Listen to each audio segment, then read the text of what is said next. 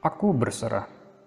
Sekarang ini tanda seorang Kristen yang memiliki iman yang baik atau dewasa sering kali diidentikan dengan kesuksesan atau kekayaan. Ada yang sukacita termasuk juga banyaknya orang yang kita bawa kepada Tuhan Yesus.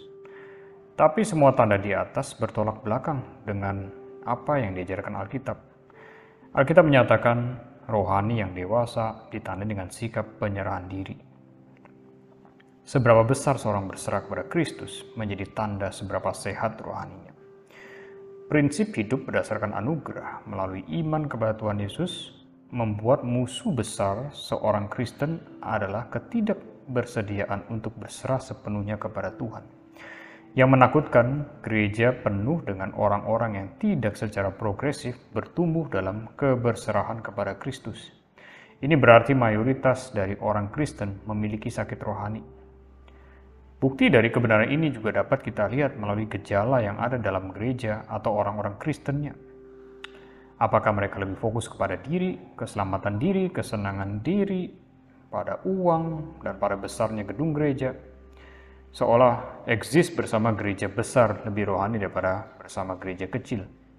Ataukah kembali fokus kepada kemuliaan Kristus, kepentingan orang lain pada perkara yang di atas, seperti dicatat di Kolose pasal 3 ayat 1 hingga 4 dan kekudusan hidup dari orang-orang pilihan. Apa yang dimaksud Alkitab dengan berserah diri? Di dalam Roma pasal 12 ayat 1 hingga 2, Tuhan memanggil kita untuk menyerahkan tubuh kita sebagai korban hidup. Istilah lainnya adalah kita adalah seorang imam yang harus menyerahkan seluruh tubuh kita kepada Tuhan. Hidup kita dan segala sesuatu yang kita miliki adalah milik yang diperuntukkan bagi Allah. Roma pasal 6 ayat 12 hingga 19 menyatakan bahwa tubuh kita tidak boleh diserahkan kepada dosa, tapi diserahkan bagi instrumen kebenaran. Baik mata, telinga, mulut, tangan, kaki, pikiran, perasaan, dan kehendak kita tidak boleh diperuntukkan bagi hal-hal yang melawan Allah. Tidak boleh ada satu bagian dari tubuh kita yang ketinggalan tidak boleh ada satu aspek hidup kita yang tidak diperuntukkan bagi Kristus. Tuhan tidak menghendaki korban yang mati. Tuhan menghendaki korban yang hidup dengan mempersembahkan atau memberikan tubuh atau hidup kita dalam kekudusan kepadanya. Urusan ibadah bukan sekadar musik apa yang kita pakai, lalu jenis apa yang kita nyanyikan, kita dapat berbeda dalam hal ini. Tapi yang utama, tidak ada seorang pun yang beribadah kepada Allah tanpa menyerahkan hidupnya kepada Kristus dengan sukacita. Pembenaran diri, ketamakan, kepahitan, rasisme, keinginan daging, iri hati, semuanya tidak boleh mendapatkan bagian dalam kehidupan kita.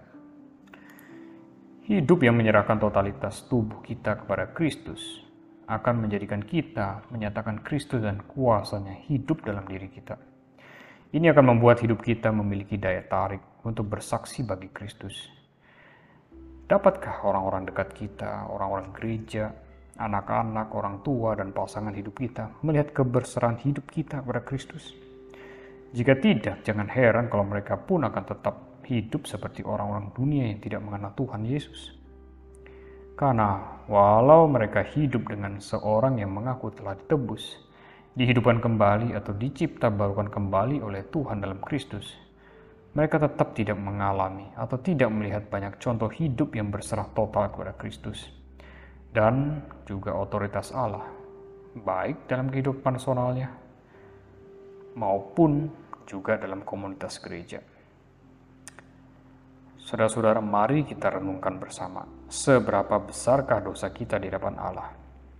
Dapatkah kita hidup dan diselamatkan tanpa Kristus? Seberapa berartikah, bernilaikah kematian Kristus di kayu salib bagi diri kita? Jikalau jawabannya sangat besar atau tidak dapat dan sangat bernilai, maka konsekuensi logisnya adalah kita akan hidup dalam penuh ucapan syukur dan kerelaan hati untuk mempersembahkan seluruh hidup kita bagi Kristus dan terus bertumbuh dalam penyerahan diri dari hari demi hari. Dengan begitu Kristus baru dapat memakai hidup kita menjadikan dunia ini muridnya.